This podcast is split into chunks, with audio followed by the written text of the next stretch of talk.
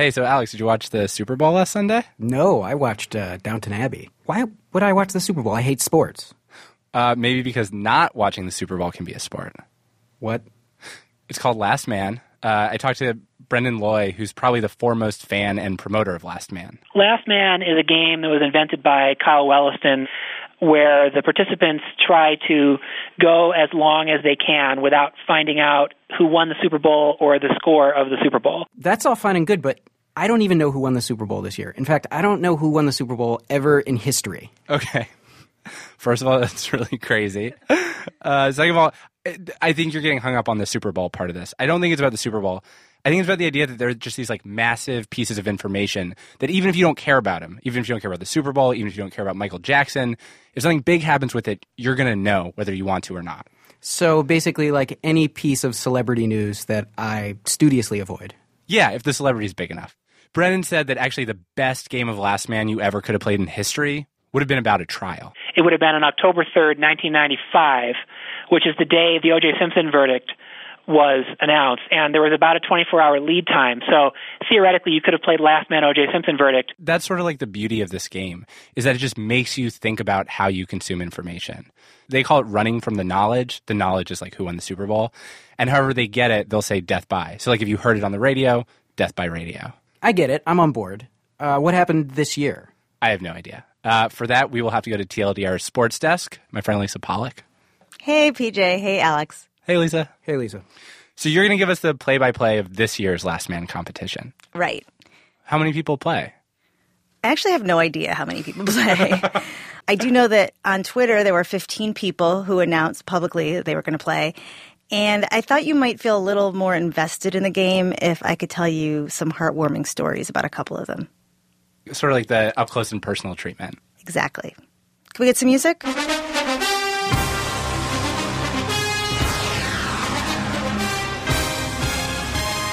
My name is uh, Jeffrey Drozik Fitzwater. Okay, Jeffrey is something of a last man legend. He still does not know, and this is true, who won the Super Bowl in 2012. But last year, things didn't work out so well. What happened is that Jeffrey works for this nonprofit organization that organizes recess for kids in low income areas, which means he spends his day in an elementary school. I came into school and uh, before the day started, a fourth grader came up to me and asked me if I'd watch the game, and I said no. And before I could say, and I don't want to know who won, he blurted out, "The Ravens won," and I was like, "Oh, okay." Okay, this next guy is probably our most unlikely last man player. I'm John Carney. I'm a columnist for the Wall Street Journal's Heard on the Street. Wait, he's a reporter? Yeah. Talk about courage, right? Not only is he a reporter, not only does he live and work in New York City, just nine miles from the Super Bowl, but the day after the Super Bowl is going to be his first day at a new job. He just left CNBC to go to the Wall Street Journal, which means that on Monday he'll have to walk past a news ticker just to get into work. And then outside, looming above the city, the Empire State Building, which, as you know, PJ, will be lit up Monday morning with the colors of the winning team. So the odds are stacked against him. But okay, wait. So wait, how does the actual game start? The official start time is three hours after kickoff on Super Bowl Sunday. Okay. I'm going to take you to Houston, where Jeffrey, our 2012 champion, has clearly come to play. I logged off of uh, Facebook and Twitter so I don't accidentally there and see things, and and we just uh, hung out for the evening, watched a movie, went to bed. That really does not sound that hard. Okay, well, Super Bowl Sunday is actually the easy part. Monday, when the knowledge is everywhere and you have to go out in the world and face it, that's when things get intense. Hello, John. Hey, can you hear me? So that's the Wall Street Journal reporter, John Carney. I believe the Super Bowl ended around 11 hours ago. Um, not quite sure on that just because I've been avoiding every piece of news that had to do with the Super Bowl. I think the snowstorm that hit New York today has helped out a lot. I'll stop him here. This is what we call the cold weather advantage. When the newspaper boxes are covered with snow, it's hard to see the headlines. But he still has to go to the office.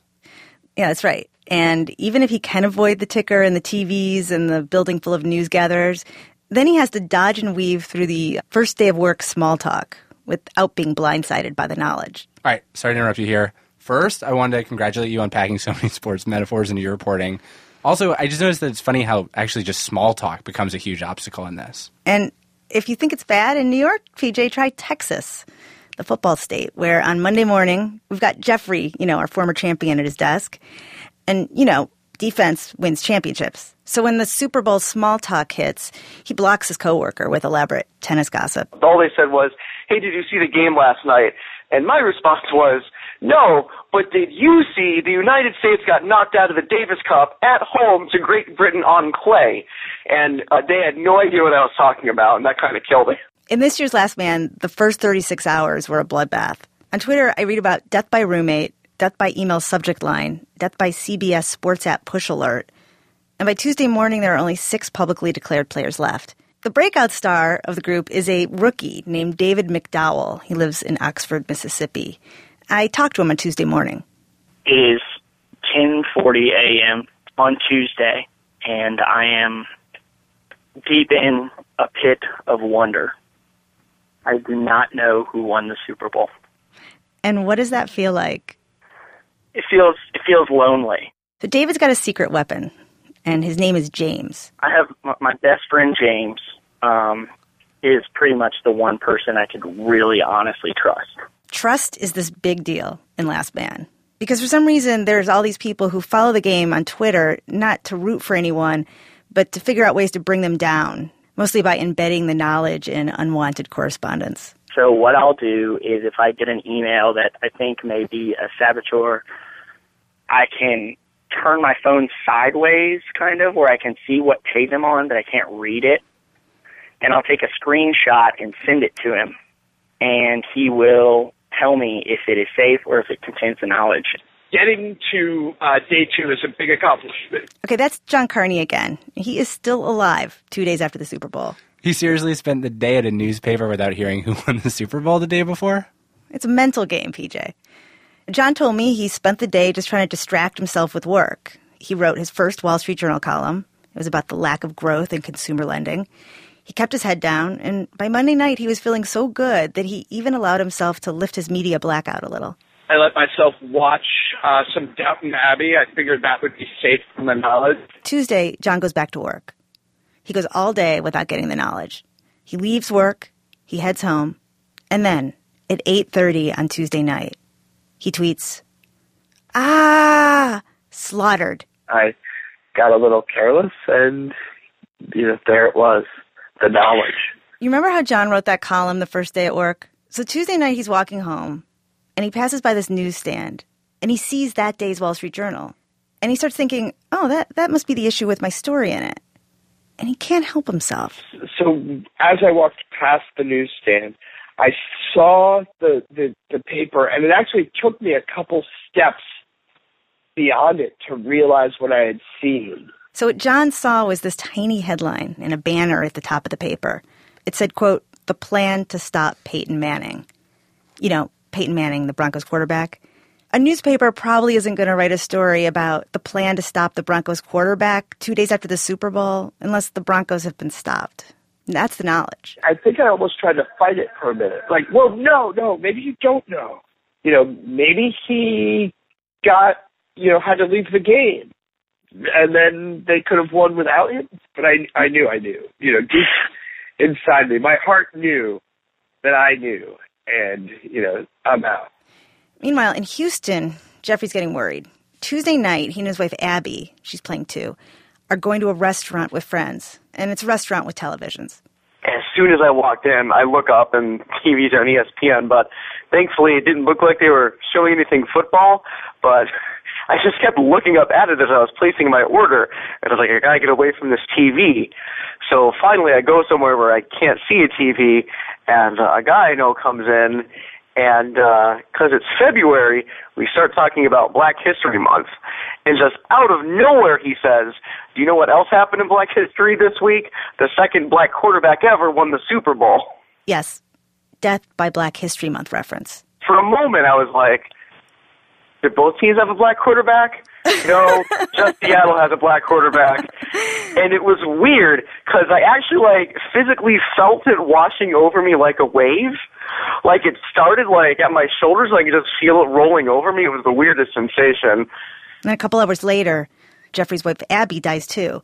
She takes the risky step of checking her Twitter account and discovers she's been followed by a saboteur with the Twitter name Seattle won 43 8. Everybody's getting killed off. This is getting Game of Thronesy. I know. By Tuesday night, they're almost all gone. Death by NPR, death by New York Times news alert sent to work email. So at this point, on Twitter at least, David, the rookie, is the last last man alive. I just did the math. It's uh, something like 62 hours and 40 minutes or something close to that. This is David on Wednesday morning. I'm not enjoying the game any longer. It was fun yesterday. It's it's not fun today. David's totally stressed out. He's media deprived, saboteurs are on his heels. Twitter's gotten so dangerous that his friend James has taken over the account completely. He picks the safest reading material he can think of, an article on Al Qaeda in Foreign Policy magazine. And he still feels compelled to block out the screen with his hands on the sides just to be safe. How long do you think this is going to go on? I don't know. I have no idea how long this is going to go on. I would um I would like to watch the Olympics. You're thinking that they're going to talk about the Super Bowl at the Olympics? I mean, I guess in theory those are like the two teams that played in the Super Bowl are typically winter type places. I don't know. I just don't know what I can trust. Lisa, that doesn't even make sense. This is what it means to be the last man. Consider the level of paranoia it takes to prevent someone from watching the Olympics because both Super Bowl teams were from cold weather states and the Olympics are in a cold climate. Which maybe isn't even that crazy when you consider that Black History Month killed the last aspiring last man.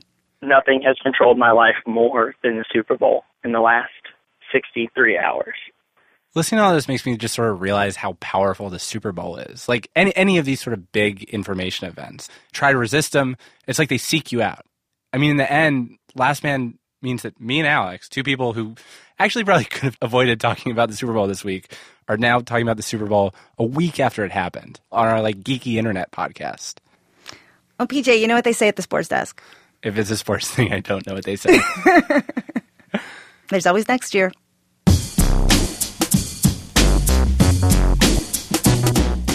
Lisa Pollak heads up TLDR Sports Desk. We'll look forward to more coverage of internet sports later this year. One quick update. Since we recorded this story, after three days, 14 hours, and 12 minutes, the knowledge got David. Here's what happened. He felt safe, he got back on Twitter, and he got sabotaged by the same person who got Jeffrey's wife, Abby. He actually wasn't mad. He said, The fact that most people in my life don't just scream the answer in my face proves that humanity is generally good. TLDR was produced this week by the Silver Woman and me, PJ Vogt. Lisa Pollak heads up our sports desk. Our executive producer is Blodgers and Hammerstein. Our engineer is Sir Andrew Dunn. Production help this week from Kimmy Regular, who also helped with the last episode and didn't get credit. Research assistance from Brendan Loy.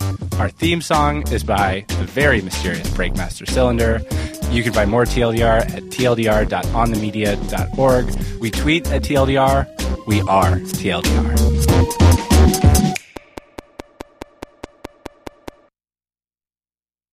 At Radiolab, we love nothing more than nerding out about science, neuroscience, chemistry. But but we do also like to get into other kinds of stories. Stories about policing or politics, country music, hockey, sex of bugs. Regardless of whether we're looking at science or not science, we bring a rigorous curiosity to get you the answers. and hopefully make you see the world anew. Radiolab, adventures on the edge of what we think we know. Wherever you get your podcasts.